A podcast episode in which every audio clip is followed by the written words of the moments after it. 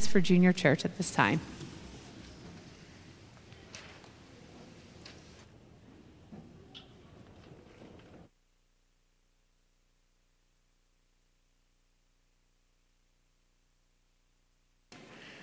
We need the Lord every hour, every minute. I certainly need the Lord right now as I attempt to open up God's Word and proclaim these truths to our hearts. So we need the Lord even in these moments. In light of that, will you please turn with me in your Bibles to John and chapter 14? As you turn there, last week we heard that Jesus sends his disciples on the Great Commission.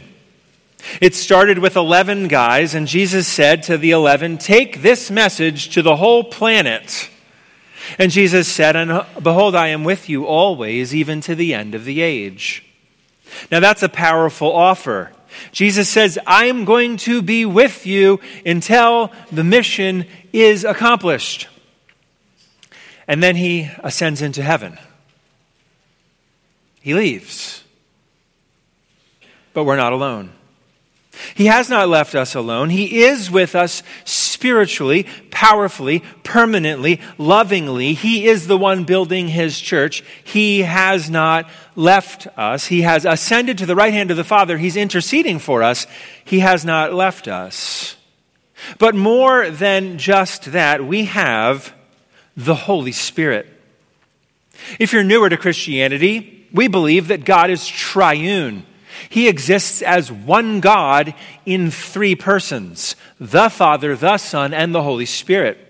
Last Sunday, we had a baptism. We baptized Cameron into the name of the Father, and of the Son, and of the Holy Spirit. Many people are familiar with the idea of God the Father. If you asked the average stranger, What do you know about God? they would probably say what they believe about God as a Father. But then you have God the Son and the Holy Spirit. We claim that Jesus Christ was not only a human being, but he was fully God, the Son of God. And so many Christians are familiar with the Father and the Son, but what about the Holy Spirit? Well, in our church statement of faith, which we began looking at today, point number seven declares what we believe about the Holy Spirit. And if you have your bulletin, it's on the back of your bulletin at the bottom. In our statement of faith, we declare we believe that the Holy Spirit indwells, regenerates, seals, sanctifies, convicts, teaches, and empowers believers. And so today, as you'll see with the slide, we're starting week one of a five part sermon series looking at the glorious gift of the Holy Spirit in our lives. And today we'll focus on that first verb in our statement of faith the Holy Spirit indwells. The Holy Spirit indwells. Let me pray first, and then we'll look at John 14, where we'll see this glorious truth. Let me pray. Heavenly Father, thank you for your Son, and thank you for giving us your Holy Spirit. Thank you that He lives in us, that He indwells us, that even as we sit one person to a chair, there is more than one person on the chair because the Holy Spirit is on the chair with each of us because He lives in us. Thank you that we are never alone. Thank you that as we receive your word from you, we do not have to interpret it alone because your Holy Spirit will help us. Help us feel your presence, not just around us, but help us feel your presence in us by the power of your Holy Spirit. And teach us this morning and in the coming weeks from your word about the glorious gift of your Holy Spirit. In Christ's name we pray. Amen. Well, John chapter 14, we'll be looking at verses 15 through 17. These verses are reprinted on the back of your bulletin if you need them. John 14, starting in verse 15. Let's hear the word of our Lord. Jesus is speaking. If you love me, you will keep my commandments, and I will ask the Father, and he will give you another helper to be with you forever, even the Spirit of truth, whom the world cannot receive because it neither sees him nor knows him. You know him, for he dwells with you and will be in you. What a promise! What a gift! We could talk forever about the indwelling Holy Spirit and not exhaust the glorious riches of this truth, but we've got two points this morning. The indwelling Holy Spirit is, first, a helper, and second, a presence.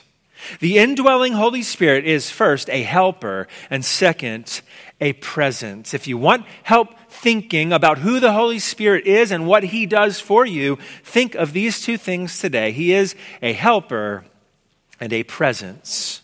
And this indwelling Holy Spirit is a blessing to be received by faith. So this morning, let's learn about the Holy Spirit and then receive him by faith. First, the indwelling Holy Spirit is a helper. He's a helper. Raise your hand if you've never needed help. And if you raise your hand, then you need help. What we see in Scripture is Jesus is building his church. And every time something good happens for his church or his people, Jesus is the initiator. Jesus starts. Jesus pursues. Jesus initiates. Jesus loves first. Jesus gives and we receive. This is the pattern. He does and we receive and then we respond. Jesus forgives, so we receive his forgiveness, and then we go and forgive in his name. Jesus heals and we receive his healing, and then we go into the world and heal in his name. And so our verses this morning can come as quite a shock if we forget that pattern in Scripture that Jesus always does it first. Look at verse 15. If you love me, you will keep my commandments, and I will ask. Stop there. Taken out of context, we could come to a verse like this and read it like this I guess I have to love well enough and obey enough commands well enough, and then Jesus might decide to give me some help. And be honest, that's what some people believe about God and how He helps us. I guess if I'm good enough, maybe the Lord will help me. I've dug a ditch for myself and jumped in. I better start building my way out. And if I do well enough, maybe God will reach a hand down and get me across the top of the pit. The old saying is God helps those who help themselves. But that's not what Scripture teaches. It's a false idea. It's popular today. God helps those who help themselves. But this idea that God is only going to help us, He's only going to give His Holy Spirit, He's only going to help us at all if we do enough to earn it, that goes way back. In fact, in ancient Greece, 25, uh, 2,500 years ago, the playwright Sophocles wrote this. This is 2,500 years ago. This is what people have been saying. He wrote, No good ever comes of leisure purposeless, and heaven never helps the men who will not act. Maybe you believe that. Maybe you believe that.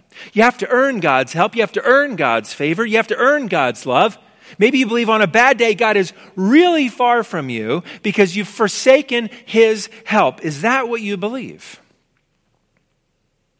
Some people believe that maybe about the power of the Holy Spirit. I've sinned so much, the Holy Spirit had to run away. I'm all by myself. But the gospel teaches the opposite of that. The gospel teaches that God helps the helpless. That God gives grace which by definition is unearned.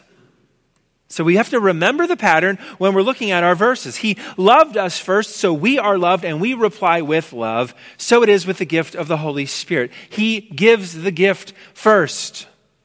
And then he teaches us how to walk with the gift. Verse 15 If you love me, you will keep my commandments. Reverse we will love him only if he has loved us first, and we will obey if he has taught us to obey. And so the gift of the Holy Spirit is not predicated on your performance this week. Praise the Lord for that. Jesus calls us to himself. He saves us and he gives us a love for him. It's a gift. And at that moment, we get the gift of the Holy Spirit. He does not hold back this great gift until we get to a certain point on the journey. The gift of the Holy Spirit is given to God's people immediately upon salvation. And so look at what Jesus is promising to his disciples in verse 16. And I will ask the Father, and he will give you another helper to be with you forever. There are no footnotes, there is no small print on this offer. You do not have to click and say you have read through the terms and understand all of this. Notice the language. Jesus says, I will ask. I will ask. Father will give to be with you forever. So Jesus asks the Father, He does, to give His people a helper to be with us, and He did. Jesus has given us this gift. If you are in Christ Jesus, you have the Holy Spirit in you. Now, for the disciples in John 14, this moment of the full giving of the Holy Spirit was in their future. This happens in Acts chapter 2 on the day of Pentecost, after the death, burial, resurrection, and ascension of Jesus. But for every Christian from that point forward, this is our present reality. The Holy Spirit is our gift from God. You have Him now, in you, now, no matter how this morning went. And so the first thing we have to remember is that the indwelling Holy Spirit is a helper no matter how things are going, you have a helper. So let's think about him as a helper. Verse 16 I will ask the Father, and he will give you another helper he is their helper at that time. And after he goes, he is going to give them another helper. So the work and ministry of Jesus in the lives of the disciples is what the Holy Spirit is going to carry on with them after he ascends into heaven. So another helper. Think about the word helper. I asked, you know, raise your hand if you've never needed help in your whole life. Raise your hand if you don't like help. Some of you, you have a hard time receiving help. Okay. So the Holy Spirit might be hard for you to like admit you need. You're like, I have a hard time asking for help. Who doesn't appreciate a helper? There's a lot of situations where we need to call for help. Uh, in most places in our country, if you're in an emergency, you call 911. I read an article this week about some poor uses of 911 boy, is that a distraction. Here was one, uh, a reporter, um, a 911 call taker uh, responded this way. It was 6:30 a.m. Christmas morning.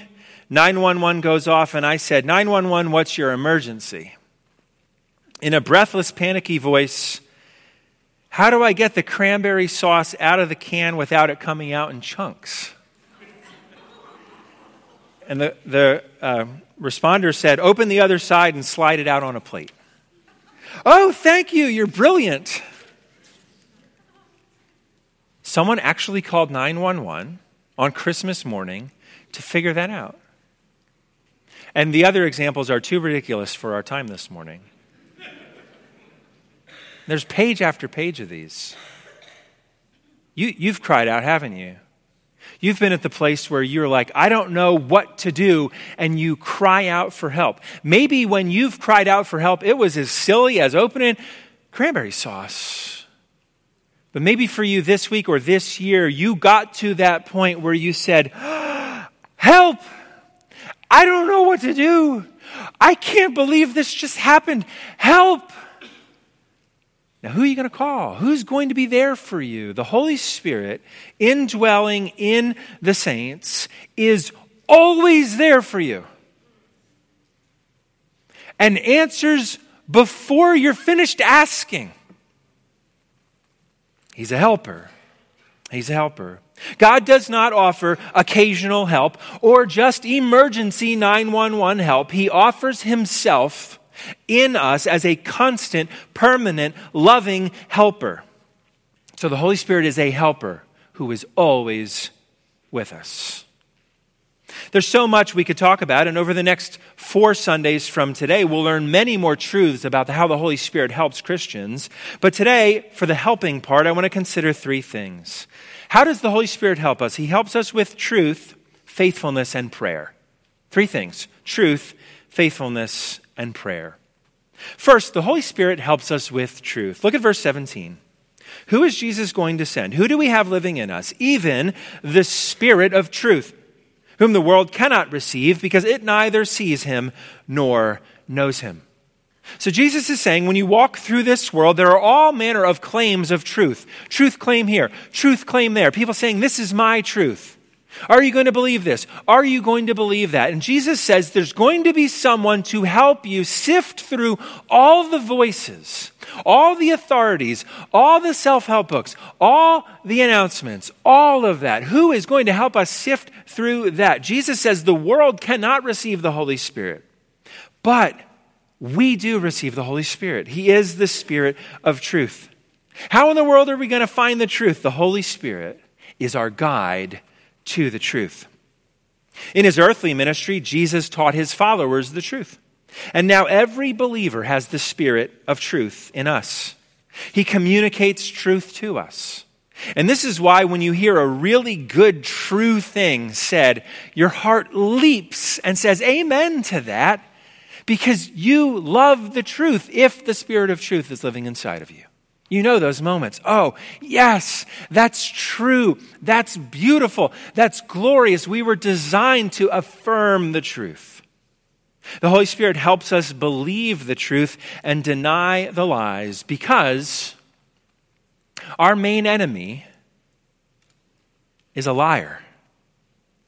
Isn't that interesting? Our main enemy, Satan, is a liar when we're going to give in to sinful temptations this week or next week or whenever it is this afternoon, for some of us will be tempted in a certain way, the enemy's going to lie.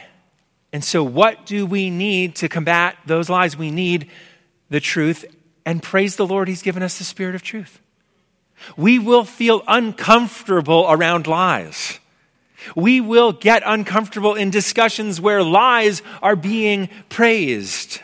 And the Holy Spirit will help us fight against the enemy, who is the liar. But we have the spirit of truth in us. So he helps us in the truth. Along with the, the idea of truth, let me say this. Over the past few years, in our country, there has been a huge loss of trust on behalf of many people in many different institutions.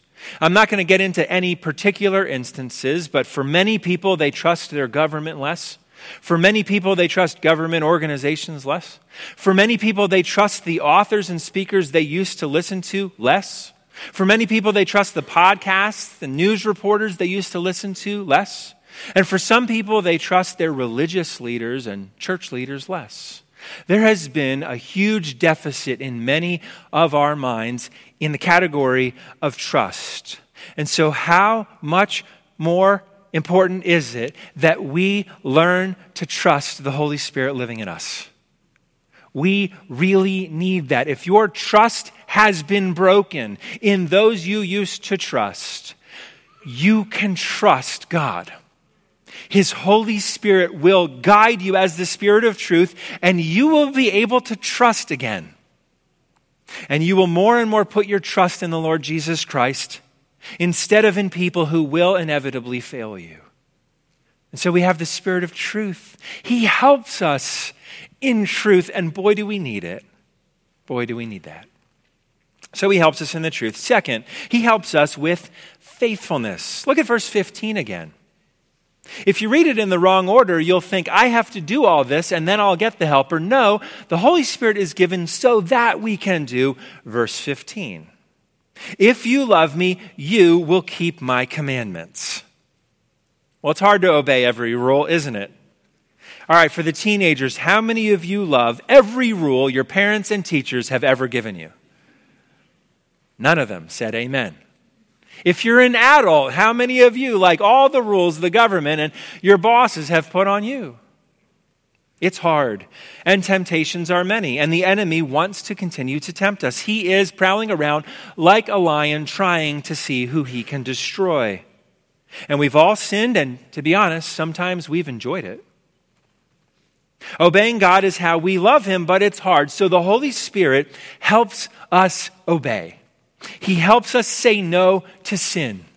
He helps us with faithfulness. On top of that, he helps us stay on track. You may remember from the book of Acts, Paul and his missionary journeys.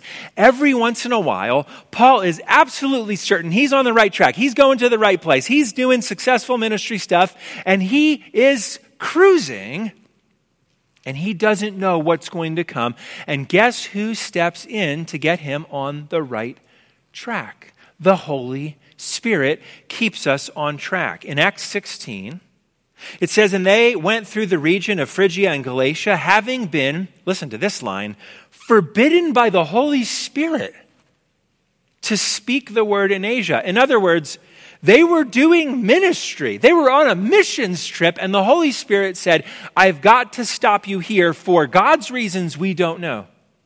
And then it says, and when they had come to Mysia, they attempted to go to Bithynia, but the Spirit of Jesus did not allow them. Even when you're being faithful, not just when you're straying, even when you're being faithful, the Holy Spirit will adjust your path to keep you safe from harm, to guide you to God's perfect plan for your life, for your season that you're in. What a gift He is. So the Holy Spirit keeps us faithful. Without the Holy Spirit, we're left to our own path, and all God's people said, Oh no, if we're left to our own path. Third, He helps us with prayer. With prayer. The word helper here, I will give you another helper, is the word for an advocate or a legal counselor. You go into a legal situation needing legal advice when you really are stuck, when you really don't know what to do. And Jesus is saying, for those moments when you're so confused and you're so overwhelmed and you have no idea even what question to ask next, the helper will help you in those situations. That's our Holy Spirit. You know what moments the Holy Spirit is for? when you wake up or you open the email or you get the phone call or the doctor calls or something happens at work or your spouse or kid or parent says something and you go, oh, oh no. I don't have a clue what to do now. In that moment, the Holy Spirit was ready and we'll walk with you through it.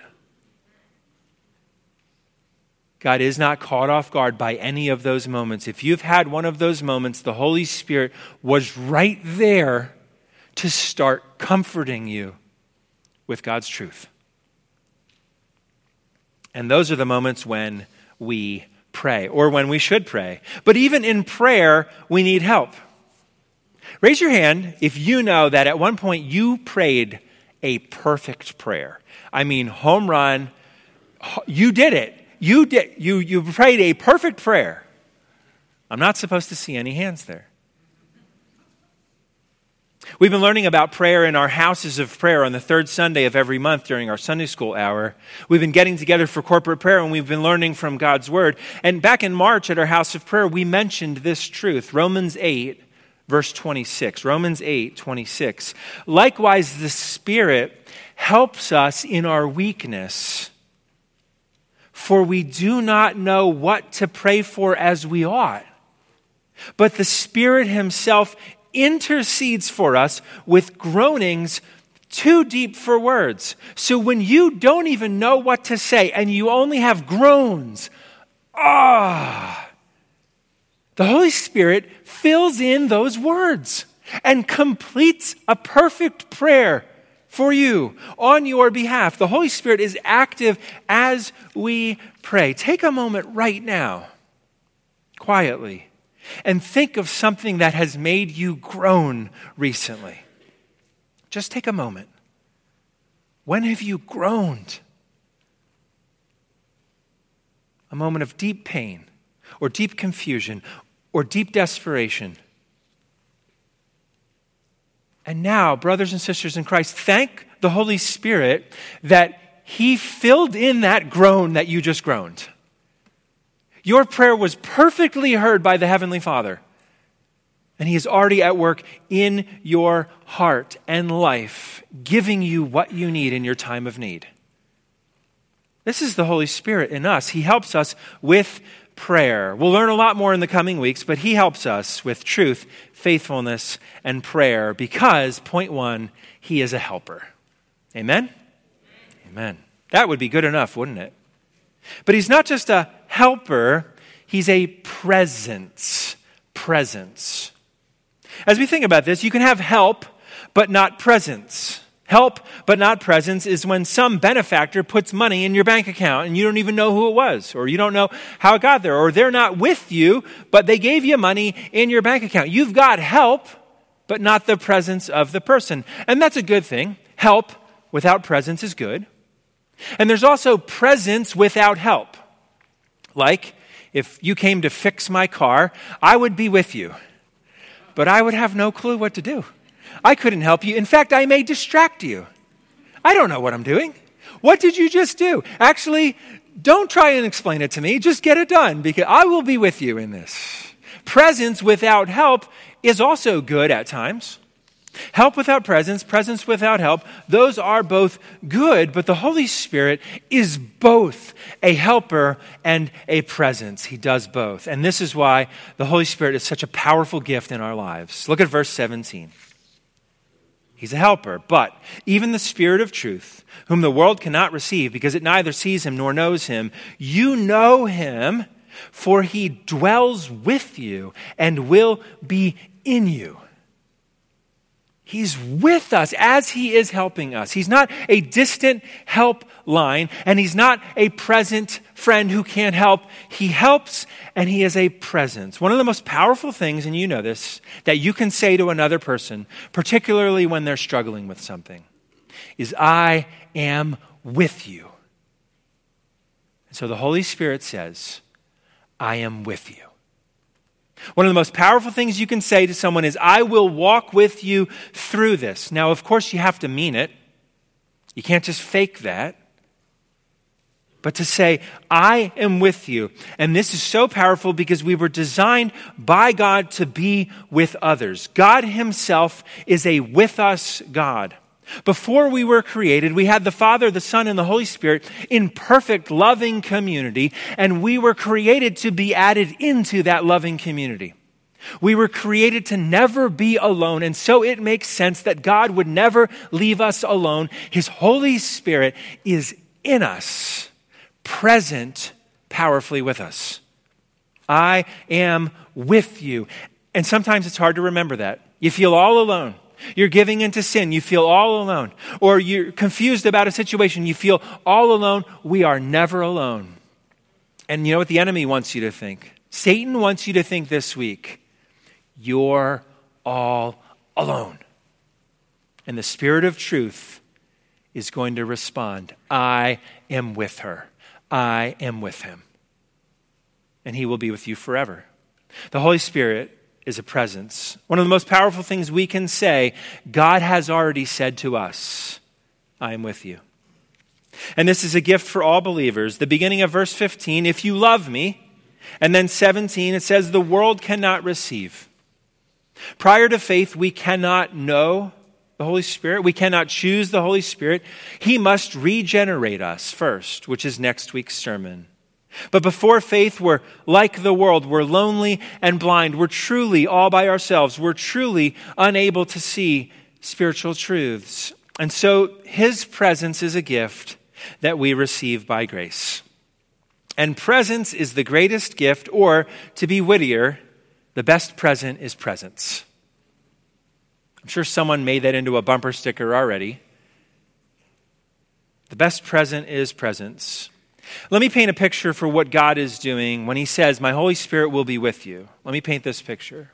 And let me prove to you from something I saw yesterday that presence is so much more important than presents with a TS.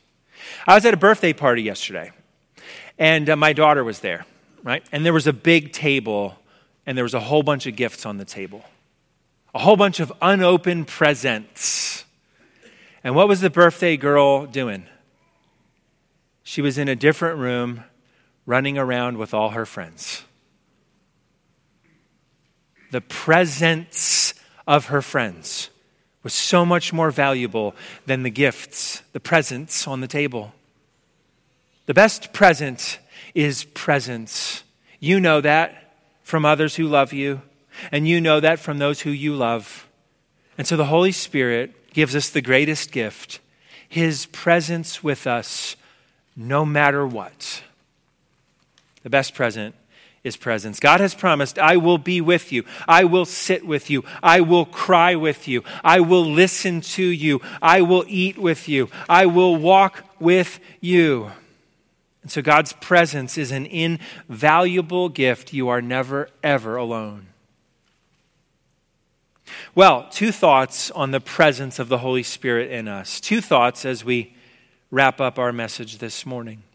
From this gift Jesus gives us of the Holy Spirit, two thoughts. First, he is committed to us. The Holy Spirit is committed to us. And second, he's on mission with us. He's committed to us and he's on mission with us. Briefly, the presence of the Holy Spirit. First, he's committed. Uh, think about Christianity. Think about how many people view religion or religious people, or how many people uh, view Christianity. I just finished this uh, book this week from the Oxford mathematician John Lennox. And he's over in Oxford and he talks to a whole bunch of really, really smart atheists all the time. And he has all these opportunities to share the gospel with them. But one of the things he says he does in his book is he asks them, What do they think religion is? And he makes them say what they think religion is, particularly what they think Christianity is. And he hears what they say, and often he will share this story. Let me read briefly the story he shares. He says this because of what they think religion is. He says, Imagine that I meet a girl, fall in love with her, and decide to propose. I approach her and give her a gift wrapped parcel. She asks what it is, and I tell her, Open it and I'll explain. She finds in it a popular cookbook. She expresses appreciation. And then I say to her that the book is full of rules and instructions on how to do excellent cooking. Now, I really like her and would like her to be my wife. And so I say to her that if she keeps the rules and instructions and cooks for me to a very high standard for, say, the next 40 years, then I will think about accepting her. And if not, she can go back home to her mom. He admits it's ridiculous, and he says, and if she threw the cookbook at me, I would not even have gotten what I deserved. But he says to his friends, Is that what you think of God? Is that what you think of religion? That you've got to follow all the rules perfectly or he will give up in his commitment to you. He says to them, You don't understand Christianity at all. Jesus gives the gift of the Holy Spirit at the start of the relationship, and he is permanently committed to us even if we fail.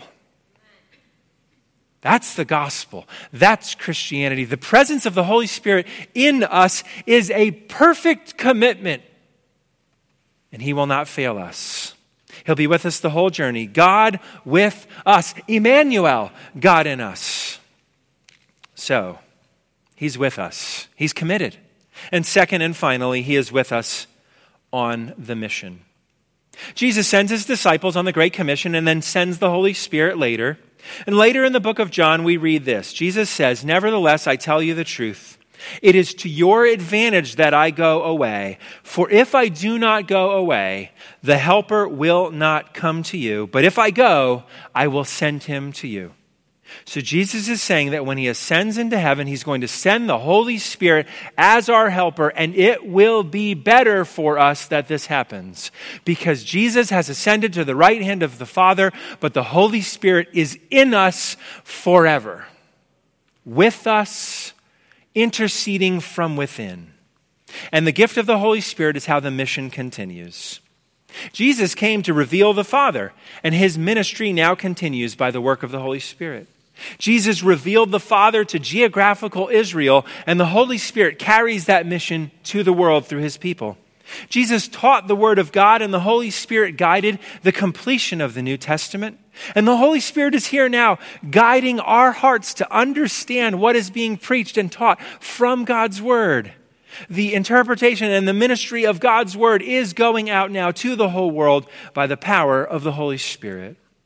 And so the Holy Spirit, the third person of the Trinity, is powerfully empowering the mission that Jesus has sent us on. We're to bring the good news of Jesus Christ to the whole world. We're on the mission. We are the church, which is revealing the Father to the world around us. And so, on our mission of evangelism, let's remember that the world around us is lonely and blind. The world around us is all alone and they're confused. And before faith, we too were lonely and confused, truly lonely, truly confused. So let's remember to ask the Lord for compassion on those we are bringing God's good news to. The Holy Spirit is in us, on mission with us, but the Father's heart and Jesus' heart and the Holy Spirit's heart for those who are lost is one of great compassion. They are alone, they are confused. So may God give us compassion for those who do not know Jesus and his hope yet. This week, pray for one person you know who isn't a Christian and ask God to give you the words to say and the heart of Christ for them in their situation. So that maybe one day they'll receive the gift of the Holy Spirit too, by grace through faith in Jesus Christ. And then they will have the powerful helper and present God with them. The indwelling Holy Spirit is a helper and a presence. He promises to help us this week, and you need him. He promises to be present with us this week, so you will not be alone for one second this week. You can have help but not presence. You can have presence but not help. But thank the Lord for sending us the Holy Spirit because He is both a helper and a presence. It's really a blessing. He really is a gift. He is a treasure. He is a helper. He is present with us. So, brothers and sisters in Christ, may God help us receive the gift of the Holy Spirit by grace through faith in Christ. Let me pray. Father, we confess as a church that we aren't always sure how to talk about your Holy Spirit. That sometimes we live and think and act as if your Holy Spirit isn't even in us. Father, forgive us for forgetting that your Holy Spirit is in us even now. Help us continue to receive your glorious gift, your Holy Spirit, as He lives in us. Help us go to Him first for help, and help us remember His presence within our hearts, even as we sing our final song. Thank you for loving us so much that you would not leave us alone or leave us helpless.